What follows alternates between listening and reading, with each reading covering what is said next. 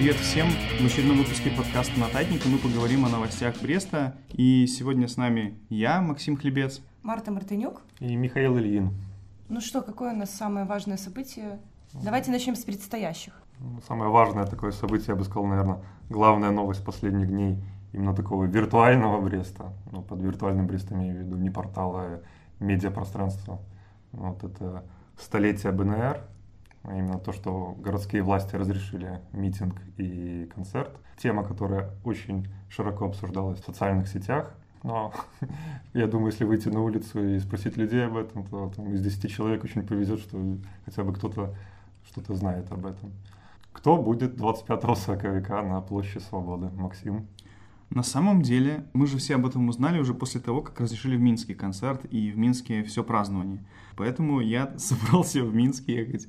Вот. Ну, для меня Брест это было неожиданностью, во-первых. А во-вторых, я немного там участвую, да, и, и знаю примерно, что там из внутренности и кое-что. Ну и мне не, не понравилось, например, место. Все-таки площадь Свободы, на которой собираются делать концерт. Мне кажется, что это не очень удачное место. Место на памятнике делать сцену и делать там, ну, рок-концерт получается, там одни рок- рок-группы. Зато как символично площадь Свободы. Нет, да я согласен, что это символично, и возможно, что, может, с этим ну, тоже На что-то улице будет Советской связано. как-то было бы так, знаешь, противоречиво. Я помню, это лучше, чем на, в парке воинов-интернационалистов, как обычно у нас там наши власти Хорошо, разрешают. что не где-нибудь на территории аэропорта Брест.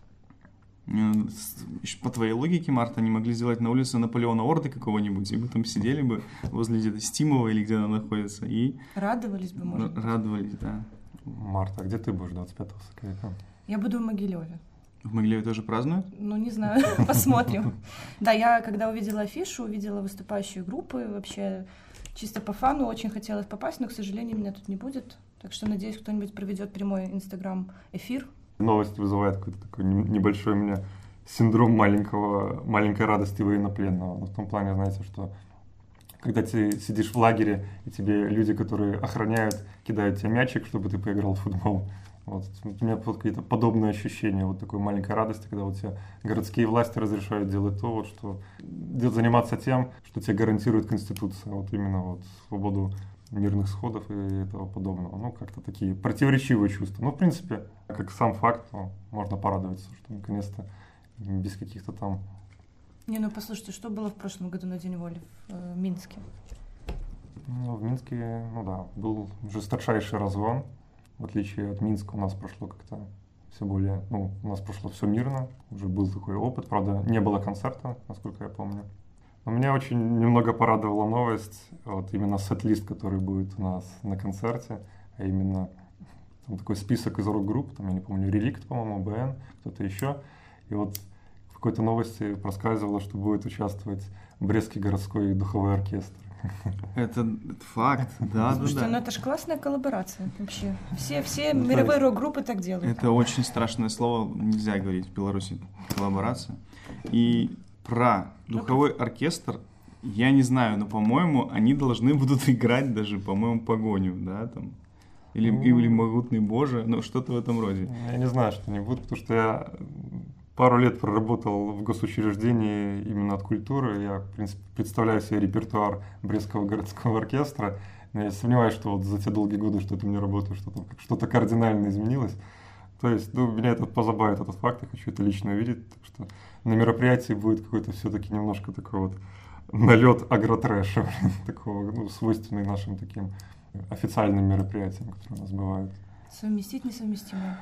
Ну, Я, да, немножко, наверное, больше знаю. Они, власти, предлагали еще привести какие-нибудь фольклорные коллективы, например, из Ляхович или откуда-то еще. Организаторы отказались от такой идеи, хотя на самом деле я подумал, что почему бы и нет. Слушайте, ну блин, они выступают постоянно, даже недавно был этот концерт в ОКЦ, и был полный зал, и нормально все, все к этому относятся почему-то, но все считают, что это такое немного колхозноватое получится, а мне кажется, что это было бы вполне нормально, если там собираются быть рыцари со своими там в рыцарских доспехах, ну, просто как такое аттракция, да, аттракцион, где можно померить, там что-то еще сфотографироваться, то почему бы не пригласить и фольклорные коллективы? Я не знаю, почему так. Слушай, ну тогда надо еще сделать из сена такой бел-червоно-белый стяг и погоню. Вот идеально просто. Ну, просто сена еще нет. Что зима закончилась, коровы все съели.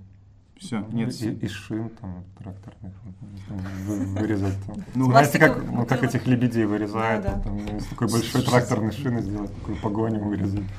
Я на самом деле не шучу. Мне было бы нормально, если бы были там фольклорные коллективы бабушек. И это вполне супер, потому что рок-концерт это не тот концерт, где будет очень много людей. Ну хорошо, что будут брестские группы, которых мы давно не слышали, например, там Спрат, Кад ГДО, я не знаю, где они вообще выступали в Бресте, когда и, да, и вообще, не помню, чтобы они выступали, кроме того, как на, на бэнд.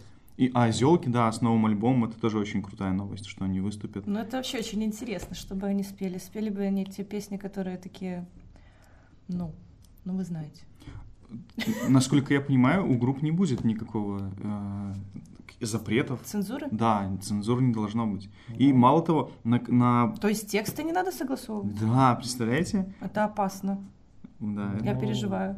Насколько я знаком с творчеством тех групп, которые там выступают, у них как-то нету ничего в текстах такого, что, что могло бы как-то смутить наши власти. Это все-таки там не группа Devotion из Гродно. приглашали Стыльского, но он сказал, что он уже договорился с Минском. Извините, Брест. Ну, как бы он не, брест, не брещанин все-таки, да, поэтому немножко мы останемся без него. Еще же важно сказать, что а, власти сами будут выступать на Петь? Дне воли под оркестр, да.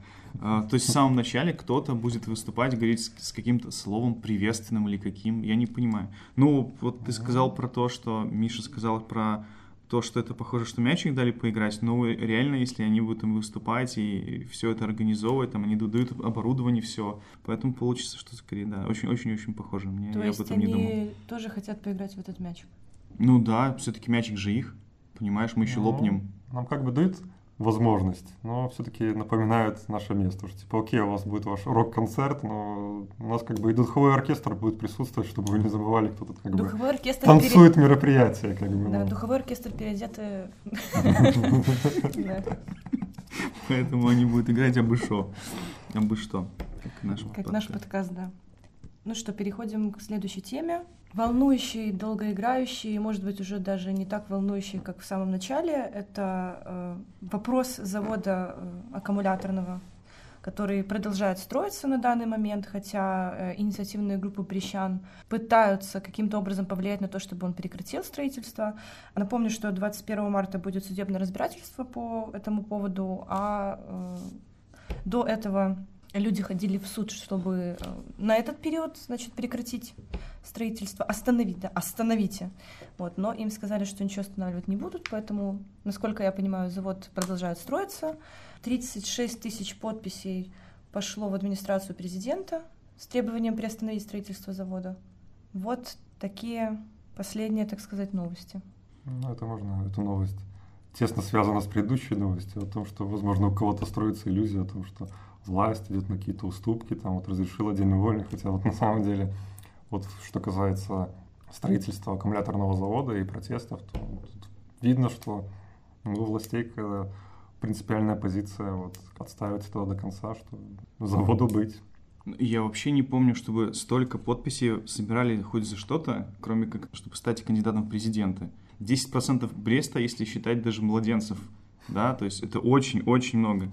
И поэтому очень странно, что вообще никак не реагируют, и суды ничем не заканчиваются. Мало того, я был там да, в начале строительства, когда там только, не знаю, копали ямы для кот- котлован, и я проезжал недавно буквально там, так быстро, я не знаю, что вообще строили в Бресте. Там уже три этажа построено, ну, вернее, достраивают третий этаж. Я вообще просто в шоке. То есть они реально точно не остановятся, потому что, ну, просто они скорее быстрее достроят, а потом скажут, что уже поздно, чем что-то будут менять. Но и, и это очень странная позиция, потому что отбрасывать любое мнение, причем такое очень многочисленное, это очень странная позиция.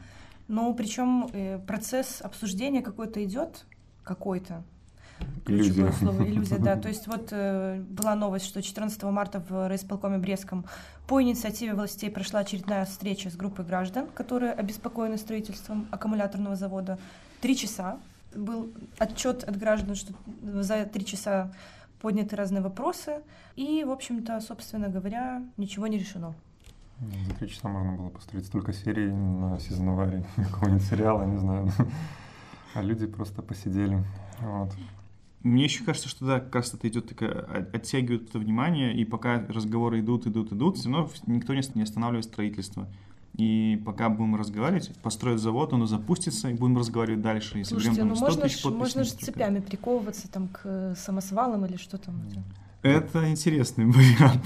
Как я люблю говорить, что при Сумаре такого не было. Ну, я просто вспомнил, что, наверное, ну, не стоит, конечно, сравнивать, но была похожая ситуация, когда строился в 2012 году, хотели построить на Суворова у нас аптеку, и когда там граждане вот выступили против, и там вот реально были такие вот, приковывали практически все цепями к этим самосвалам, и тогда эту как-то стройку заглушили. Вот. Но это все-таки немного разные ситуации, потому что не было такого резонанса, вот как сейчас, вот не было такого количества подписей. Все-таки там были какие-то явные такие нарушения в том строительстве.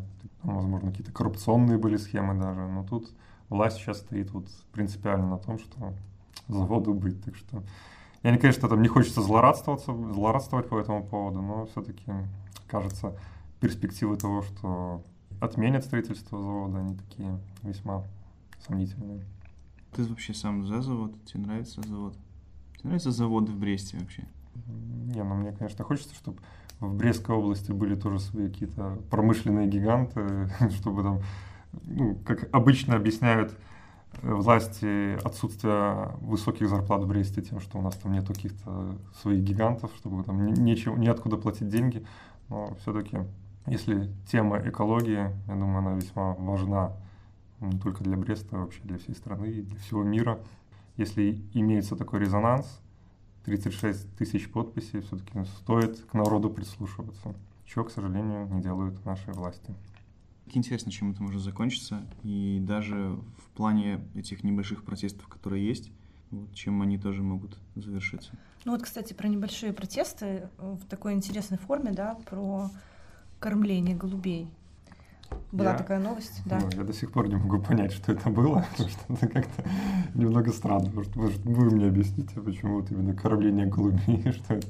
Это была такая какая-то экологическая типа акция, что типа поддержка природы или что-то такое. Ну, у меня только где-то вчера такая мысль пришла, потому что, потому что когда я прочитал эту новость, у меня вот то, что там протесты кормят голубей, у меня сразу такая вот ассоциация вот я не помню, было ли это в книге «Бойцовский клуб», но в экранизации было, когда там главные герои сделали саботаж вот на какой-то там автосервис, и они вот автомобили, которые стояли на улице, они закидали кормом голубиным, и голуби просто, ну, как то сказать, политкорректно загадили автомобили.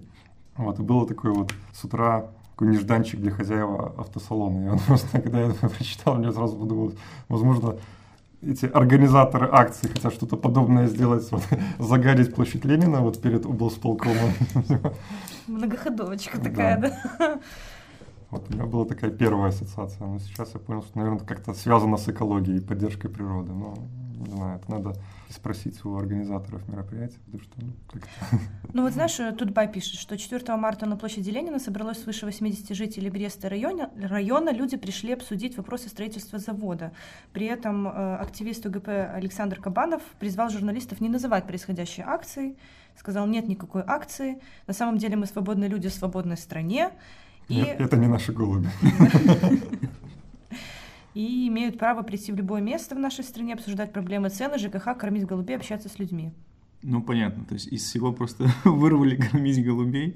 Ну, да. То есть, да, общаться с людьми. Голуби как прикрытие. Я Может думаю... быть, голуби это тоже переодетые? Поэтому они гадят. Я понял.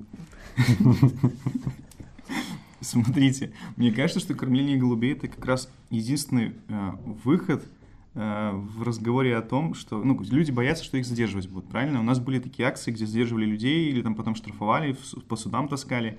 А тут просто как бы ты пришел покормить голубей. На площади, в принципе, дети часто кормят голубей с родителями, с мамами молодыми приходят с хлебом разным. И тут попробуй отчлени, кто кормит голубей, кто не кормит голубей. Ну, просто это простой способ самозащиты, ну, кажущийся, что это может их защитить. Причем, по-моему, с каждым разом по чуть-чуть, но людей прибавляется. Людей очень мало, да, если сравнить с акциями, которые были совершенно недавно, еще в прошлом году, против закона о тунеядстве, то сейчас против строительства завода очень мало людей пришло, и то есть эти подписи, которые есть, мы их не видим на площади.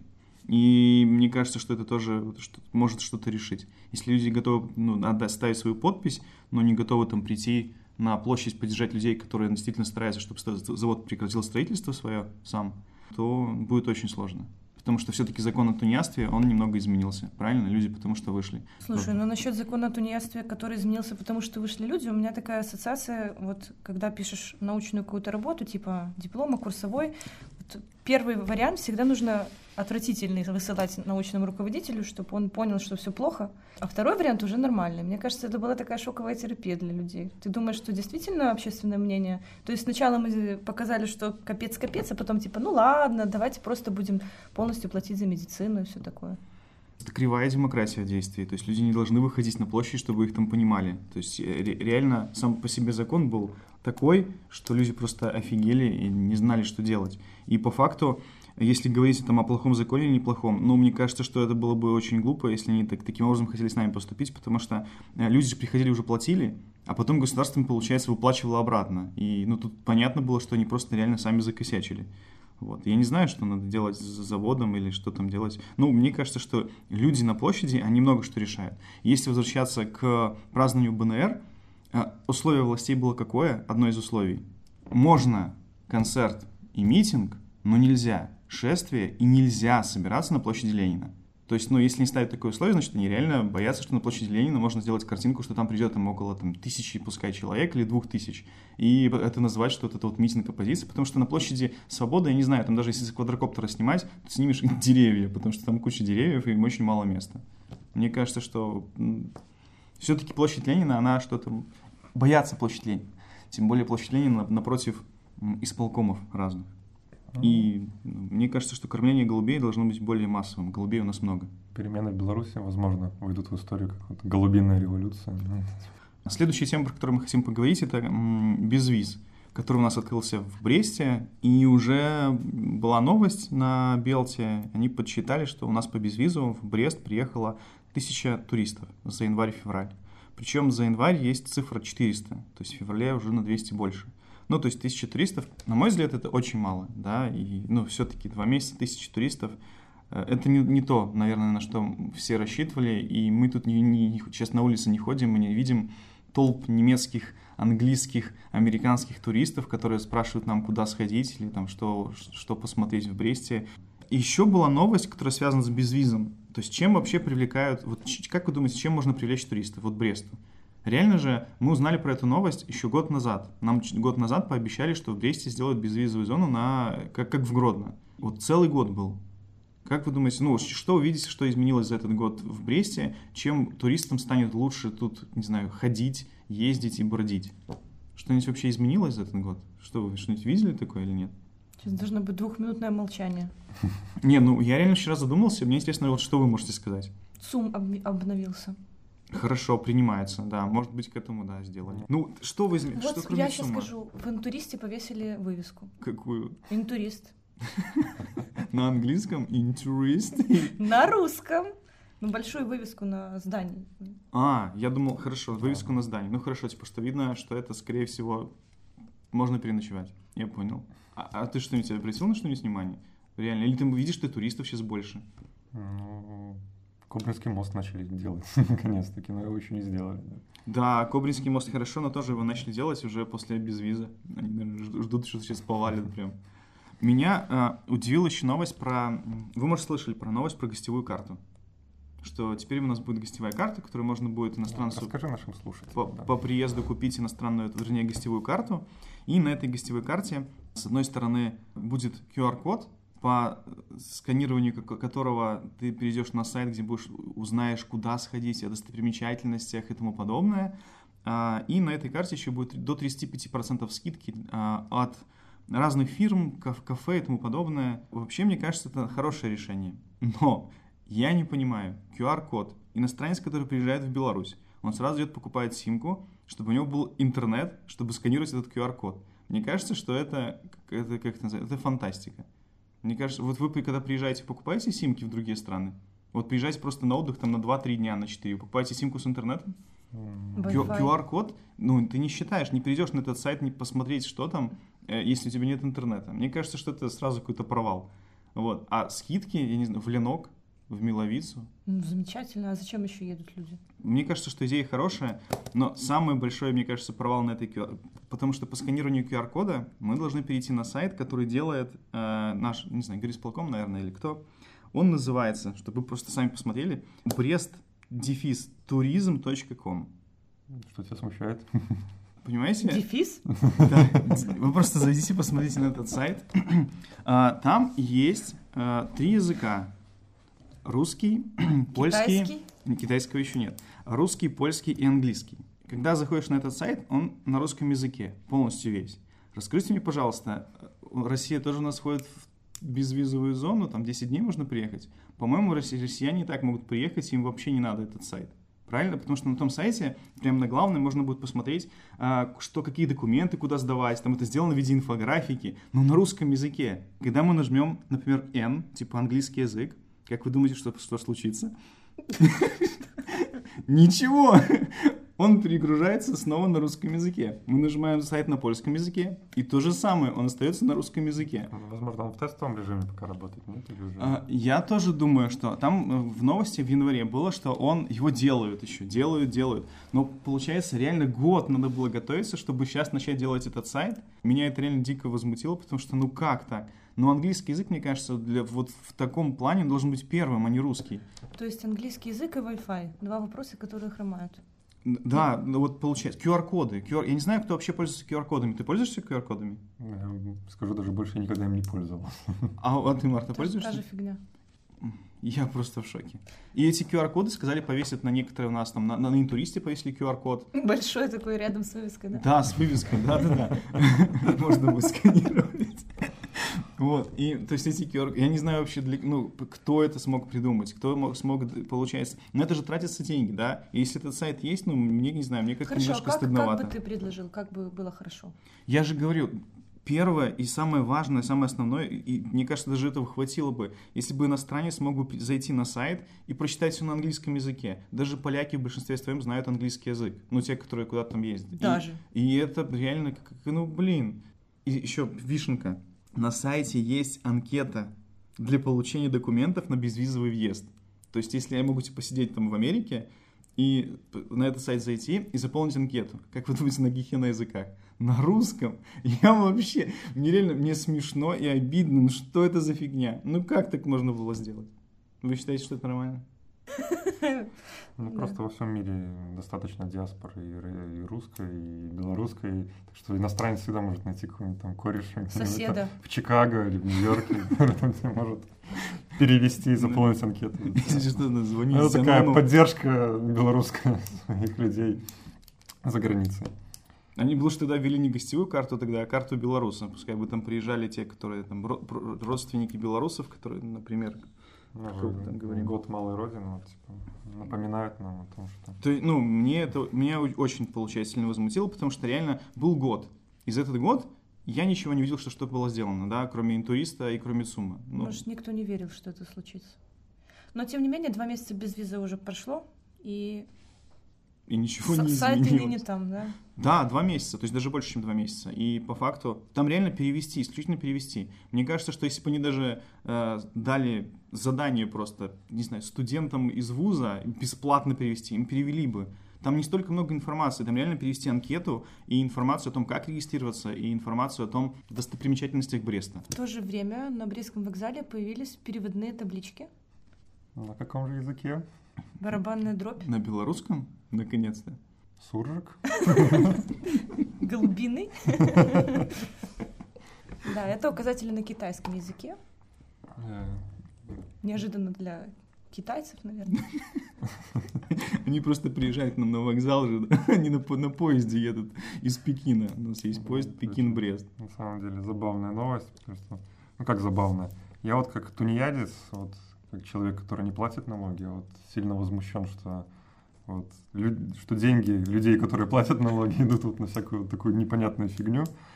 Непонятная фигня, я не имею в виду китайский язык, я имею в виду имею в виду таблички, потому что мне кажется, что любой китайский турист, который уже доехал до Брест-Центрального, он вполне себе ориентируется. За это время выучил русский, пока ехал. Или белорусский, мы говорим, Ну, дьякуй. Серьезно, то вполне себе владеет английским языком, так, чтобы там, не знаю, табличку там medical post перевести и понять, что речь идет о медицинском пункте.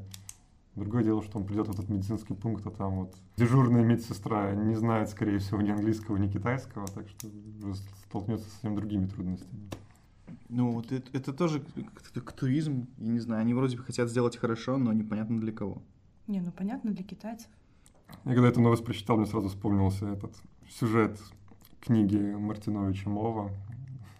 Те, кто читал, что, может, помнят, что действие происходит в таком каком-то недалеком будущем, не знаю, 2070 год, там, по-моему, что-то такое, и где Беларуси как страны уже нет, она является такой частью российско-китайского содружества, ну, там как-то я не помню, как это уже пару лет назад читал, где вот действие происходит в Минске, который представляет из себя уже такой большой Чайна-таун, везде таблички на китайском. Самое забавное, что книга начинается с того, как вот главный герой вот переезжает границу Европы этого китайско-российского содружества, вот, который как раз-таки проходит между Тересполем и Брестом, то есть вот как раз-таки встречает Брест с этими китайскими иероглифами. Мартинович предсказал, возможно. Какой-нибудь фанат Мартиновича решил так подшутить над этим Брестом. Приятно, что кто-то из брестских властей читает Мартиновича. Ну или вообще читает. Что гораздо важнее, да. Ну, недавно была такая еще забавная новость. Ну, забавная тем, что, знаете, вот пока во всем мире вводятся вот новейшие технологии, вот Беларусь тоже вот не отстает от всего цивилизованного мира. Но я имею в виду вот э, какие-то беспилотные технологии доставки грузов, там, во все, ну, там, я не знаю. На Марс полетели в конце-то концов. Ну, не, я имею еще такое более приземленные вещи, а именно вот доставка посылок от Амазона, там, доставка пиццы, там, вот в Кремниевой долине там существует. Где-то в Дубаях, там, я не знаю, уже тесты проводятся или уже введены вот этот дрон-такси такой одноместный. Вот Беларусь тоже вот в тренде. Недавно брестские пограничники пресекли попытку перевоза контрабанды при помощи квадрокоптера. И меня очень сильно повеселила эта новость. Но сначала она меня очень сильно огорчила, на самом деле, вот, потому что потому что тема доставки квадрокоптером контрабанды в Польшу, вот уже не раз она как-то обсуждалась в Брестском Фейсбуке уже, это такое, давно уже эта шутка звучит, у меня такое вот прямо ощущение, вот как будто мне украли мою идею, украли мой стартап. Вот. Ну, получается, теперь этот стартап украл пограничники, украли целый дрон. Думаю, что он был не дешевым. Кстати, интересно, сколько он стоит, потому что я вот немного прикинул, сколько эти контрабандисты, аэро-контрабандисты могли заработать на этом. Это 30 блоков, если ну, там, округлить до минимума, что можно блок сдать примерно в Тересполе за 5 долларов. Мне друзья рассказывали, я, я не знаю. То это навар вот с, одной такого, с одного такого перелета ну, минимум 150 долларов получается. Ну, это очень круто. Но мы же не знаем, который раз он летел. Я вот из солидарности Брестской надеюсь, как брещанин, надеюсь, что это был не первая их попытка все-таки. Хотя бы дрона не окупили. Недавно же была еще тоже новость, когда на дрезине пытались перевести через границу тоже сигареты. Мы слышали такое, да, видели, там даже видео есть. И сейчас вот дроны, мне интересно, что придумают следующим. Беспилотники? Не, ну следующее будет вот как это SpaceX, вот Элона Маска, ну кто-нибудь там из влиятельных людей Бреста, например, там Машенский сможет себе купить SpaceX, вот личное пользование. Можно будет брать у него на прокат. И... Летать в Тересполь. Да. С сигами. Ну, вообще, на самом деле, я думал, вот что подобные действия это как минимум несут за собой уголовную ответственность, а там людей за пресечение границы, и их только наказали административно. То есть там не штраф, радостная новость. Нет, Потому ну, что думал, что людей посадят. Так, а подождите, а как они смогли найти, чей это дрон? Там как-то можно отследить или что? Я что-то не понял, что они там... Ну, я сомневаюсь, что у этого дрона, что он какой-то очень дорогой дрон, я сомневаюсь, что у него какая-то такая зона действия большая. Все-таки как-то по а. горячим следам смогли найти вот по-моему, их оператора, так скажем. Регистрировать не надо их, по-моему, нет? Что-то такое было.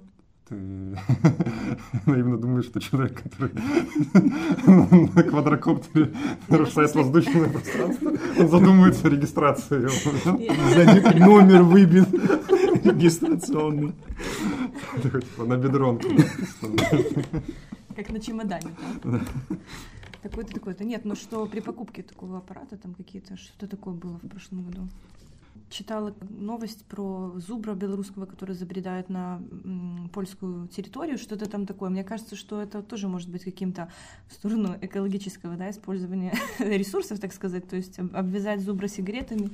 Ну, Или... если, если мы конкретно знаем, какой он, кто он. Или обвязаться шкурой зубра. Ужас. Обвязаться сигаретами и шкурой зубра. Мне кажется, что это точно посадят за еще за зубра, там хорошо валят. Ну, зубра не посадят. Я уже жалею, что озвучил эту идею, потому что украдут очередной мой стартап. Ну и в завершение немножко обсудим новость, которая не э, звучит так, как могла бы звучать. Вот э, для наших э, слушателей такая 20-секундная пауза. Вспомните ли вы, каким годом объявлен этот год в Беларуси, 2018? И вспомните ли вы, мои коллеги, знаете ли вы об этом? Ну, вы-то журналисты, знать-то должны. Ну да, там год науки, наверное, не знаю чего. Книги? Культура, молодежи. Что там не было еще медицины. Год квадрокоптеров. Голубей биатлона, да. Китайского языка. Квадрокоптер возвращался на Малую Родину, я понял. Да, да, год Малой Родины в 2018 году. И когда об этом объявлял президент Александр Лукашенко, он сказал, что нужно отдать долг клочку земли, значит, которым осталась частичка нашей души. Он так, видно, лирически подошел к этому вопросу, потому что его э, клочок земли неплохо так поднялся, Александрия, да, Поэтому год малой родины у нас уже полным ходом, практически два с половиной месяца. У вас какая малая родина? Малая родина, у меня по паспорту, да, я родился, написано, что в деревне, да. То есть я могу считать, что моя малая родина — это деревня, но по факту как раз-таки мне кажется, что, во-первых, это не спасет деревни в Беларуси. Год объявления объявляй. Во-вторых, что, ну, мне кажется, что вот эти вот годы чего-то, они, ну, это сомнительно а, что-то сомнительное такое. То есть, мне кажется, ну, ничего там такого не помогает. Ну, по паспорту я родился в Мозере, хотя, в принципе, никакого отношения к нему не имею. Просто там родители в то время работали, и в Мозере я прожил первый месяц своей жизни. А так я всю свою сознательную и не очень жизнь провел в Бресте, так что я такой городской житель, я даже как-то ну, пропустил вот такой вот феномен, как посещение бабушек и дедушек в деревне. Просто, ну, я в деревнях был, не знаю, там, только где-то у каких-то родственников очень-очень давно, в очень маленьком возрасте. Так что я как-то ассоциирую себя исключительно как городской житель. Не, ну слушай, это не обязательно, что малая родина это весочка или хутор. Ну, моя малая родина это микрорайон Восток, в районе бывшей юбилейки. А твоя малая родина где? Моя, моя малая родина Блин, я уже задумалась. Это реально должна быть деревенька, да? Ну тогда это снимает с нас ответственность. Э, моя малая родина Пинск, средняя родина достаточно, обычных размеров, в общем. И э, есть э, вот Брестская газета еще в феврале подготовила такой обзорчик, э, Ирина Шатила, корреспондент, посмотрела, где мало родина чиновников и какие населенные пункты вправе, так сказать, претендовать на то, что сейчас их возьмут и поднимут. Э, председатель Брестского облсполкома Анатолий Лис родился в деревне Ревки Мостовского района Гродненской области. Значит, Бресту не очень припадает Брещине. Глава города Александр Рогачук выходит из деревни Шиповичи Кобринского района Брестской области. Значит, берем на заметку. А, глава, да. Глава администрации Московского района Вячеслав Дашкевич, родом из городского поселка Лельчицы, опять-таки Гомельская область. Так, руководитель Ленинского района Геннадий Борисюк, коренной брещанин. Председатель Брестского областного совета депутатов Сергей Ашмянцев родился на Смоленщине вообще, уходит. Опять что-то от нас. И э, глава горсовета Николай Красовский из деревни Гошева Драгичинского района Брестской области. Э, кроме того, э, посмотрели еще в Брестской газете, кто из белорусских чиновников выходит из Брестской области, чтобы тоже, так сказать, проконтролировать. И из них, например, вице-премьер Беларуси Василий Жарко, деревня Лестники Драгичинского района, и Василий Вакульчик, председатель КГБ, тоже из Драгичинского района. Это уже, кстати, третий человек из Драгичинского района. Мой дедушка из Драгичинского района, это просто какая-то, не знаю, кузница кадров. Ну, да, Драгичинскому району теоретически в этом году должно не слабо повести. И я еще вот хочу напомнить, что, например, э, Петр Прокопович, который был председателем Нацбанка долгое время, а сейчас он тоже там с банком связан с БПСами, и Петр Климук, первый белорусский космонавт, они оба из деревни Томашовка и соседняя деревня Комаровка там у них, такая э, Брестского района. И я буквально недавно там была, вот на днях, там, на той неделе, как бы именно с такой целью, чтобы посмотреть в том числе о том, как э, поживают малые родины таких э, ну, значимых людей для Беларуси, которые сидели в свое время за одной партой в школе. Вот. Расскажи. Ну, что ты там увидела? Там классно, ребята. Мы недавно на, на Татнике делали карточки, как пойти в бассейн в Бресте, а в Тамашовке есть классный бассейн, он не уступает, мне кажется, бассейну, ну, например, тому небольшому бассейну 25-метровому, как в Дворце водных видов спорта, в который я хожу. Я там была вот в Тамашовке в бассейне, посмотрела, там здорово.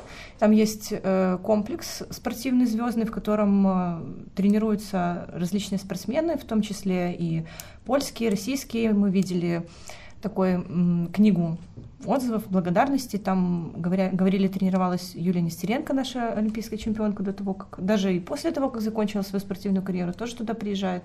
То есть э, такой интересный момент, что вот был построен такой комплекс в деревне, агрогородок был построен, и я еще была в школе, в школе тоже здорово, там в каждом кабинете есть телек, э, интерактивные доски, и мы зашли в класс, в котором дети э, смотрели, значит, на интерактивной доске, начальная школа, был урок рисования, там, как рисовать какого-то осьминожку, вот они смотрели на ютубе ролик. Это это в том числе... Точно про Томашовку э, рассказал. Что происходит вообще? Вот видите, как это в том числе благодаря это из финансирования, по словам директора школы, именно э, по программе Национального банка. То есть, когда Прокопович был главой этого. Вот где наши деньги. Да, он смог это продвинуть. Как угу. какой-то Илон Маск прямо. Да. Слушайте, ну, я не знаю, на, в моей гимназии не было раньше, сейчас я знаю, вот был там в прошлом году только один класс с какой-то интерактивным телеком, где можно что-то делать. И для меня это очень удивительно. Нет, хотя на самом деле не удивительно, что такие люди как бы помогают своим школам и тому подобное. Но если мы говорим про год малой родины, что-то мне как-то не очень верится, что кто-то будет поднимать какие-то деревеньки, потому что э, вокруг э, города, где я жил, да, где я учился, много деревень есть, э, причем некоторые очень большие, и как раз там закрываются разные школы, и дети ездят уже в город, там просто ходит автобус, забирает их, и ну, все уже приезжают в город. Ну, то есть мне кажется, что наоборот, чем дальше, тем даже само государство делает так, чтобы в деревнях, ну, в принципе, ничего не оставалось. И то, что повезло каким-то деревням раньше, там Томашовки, потому что там родился и Климук, и Прокопович там помогал своей школе, да, это хорошо. Сделали там комплекс, куда можно приезжать спортсменам. Но я не думаю, что в какой-то там деревне, э, не знаю, Шиповичи или Лесники, или еще какой-то, будут это строить. Ну, то есть мне кажется, что это немного так лицемерие, да, говорить про год малой родины, чтобы все вспомнили своих там бабушек, дедушек, а, и, в принципе, а, ничего, скорее всего, не, не менять. Но я это сейчас говорю, обязательно, может быть, в конце года про это еще поговорим, потому что это хорошая тема. Мне бы хотелось, чтобы, что-то, чтобы деревни жили. Я понимаю, что это очень сложно и что, скорее всего, так не будет в ближайшем будущем. Вот, но год малой родины и, ну, получается, ничего там, ничего не сделают. Я думаю, что это все исключительно ради ради такого, не знаю, ну, чтобы обозначить, что это чей-то будет год. Угу. Председатель Брестского областного совета депутатов Сергей Ашмянцев, вот сейчас была итоговая сессия облсовета, передавала Белта, отметил, что вопросы благоустройства не могут решаться исключительно за счет бюджетных средств, и жители населенных пунктов – должны сами активно участвовать в этой работе. То есть еще такое, знаешь, э, направление типа ребята, вспомните, где вы живете, это ваша ответственность, давайте. Ну вот да, то есть ради этого они могут сказать, да, потом следующий год они сделают, например, э, год учителей и скажут, ребята, помогите учителям сами, да, там скиньтесь еще там вы деньгами, там вот дармоед, вот тебя вообще налог на учителя будет, понимаешь, как классно будешь платить учителям зарплату. Я понимаю как бы смысл, чтобы да, напомнить людям, что у них есть малая родина, но мне кажется, что мы и так об этом не забывали. И не забываем, в принципе. Да, многие ездят в деревни к бабушкам, к дедушкам и чем-то им помогают. А по... людям, что у них есть деньги. Напоминать людям, что есть деньги? Которые, на которые рассчитывает власть. А, ну да, типа, что ребята, да, высадите там деревьев, кучу, постройте там еще пару домов. Я не просто, я не понимаю смысл. Вот тебе напомнили, что у тебя есть малая родина. Что ты сейчас изменишь? Ну, видишь, это не мне, скорее Что ты чувствуешь, конечно. Какие ваши творческие планы? Надо делиться, я так понимаю, это такой посыл, что ты ну, заработал что-то или где-то можешь что-то сделать, так сделай, а не сиди на своем коттедже, построенном уже в Минске. Вспомни про свою деревеньку, там Шумиловичи Ивановского района. Я очень надеюсь, что вот а, такое напоминание подействует а, не только на нас, да, я там приезжать буду в свою дерев- деревеньку почаще теперь после того, как объявили годом а, малой родины, но тогда реально подействует на людей, которые вот являются, вот сидят в кабинетах чиновников и будут какие-то деревни на самом деле там помогут построить им школы или там, не знаю, пару домов, чтобы там смогли жить все больше и больше, там, не знаю, детей, людей, а не только ну, рассчитывать на то, что у людей есть деньги, они поедут сразу поднимать целину. Я думал, ты скажешь про зарубежных инвесторов. Это прикольно, зарубежные инвесторы. Но я не знаю, или надо строить тогда э, деревни эти отдавать. У нас же там очень много сейчас пустующих домов. Сделать тоже такой аттракцион. У нас же сейчас безвизовый въезд. Вот, можно будет, получается, то есть, может, на 10 дней тебя заселяют в какой-нибудь домик полуразрушившийся, и ты должен там выжить. Выжить любой ценой. Там такие биар-грилзы будут приезжать. Квест. И, да, да, такой квест. Мне кажется, что из этого тоже что-то можно сделать все-таки. Вообще это похоже немножко на такие феодально-крепостнические отношения. Типа, вот вам деревня, пожалуйста, делайте что-то. Как-то так непонятно, в общем. Ну, посмотрим. На, на стратегию такой виде играть. компьютерную игру, когда тебе там дают тебе какие-то минимальные ресурсы, должен обустроить что-то. Ну да, всегда не хватает золота, нужно больше золота. В год э, Малой Родины Брестский горисполком также объявил конкурс на лучшую песню о городе Бресте. Неожиданно и внезапно, так что Брест тоже подходит под э, Малую Родину Максим. Э, ну, конечно же, естественно, этот музыкальный проект «Песня о Бресте» посвящен еще, угадайте, чему? Тысячелетию города. Да-да, правильно. По словам э, Светланы Симашко, которая заведует э, сектором культуры, отдела идеологической работы и прочих других прелестей горисполкома, а, она говорит, что ищет новые идеи одаренных творческих людей, которых как будто в Бресте нет, но на самом деле много. И песни есть, но вот э, предлагают именно в таком формате конкурса. Текст песни должен быть на белорусском или русском языке. Про, про китайский что-то тут не сказано. Э, лаконичным и простым для восприятия. Содержать яркие запоминающиеся образы и ассоциации с городом Бреста. Как вы думаете, какие это могут быть? Ну, кроме, понятно, завода. Креп, крепость. Брест это крепость, Брест это мы. Mm-hmm. Можно что сейчас сочинить. Но вообще, на самом деле, я не собираюсь, потому что у нас вот малая родина Брест у тебя. Вот ты должен, Миша, сочинять.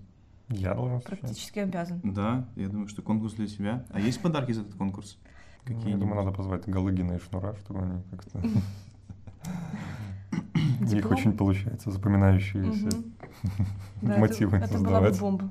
Брест бы прозвучал. Хорошо, а, а если э, реально, а что вот, запоминающееся в Бресте вот для вас? Вот крепость, хорошо, про крепость всегда все говорят.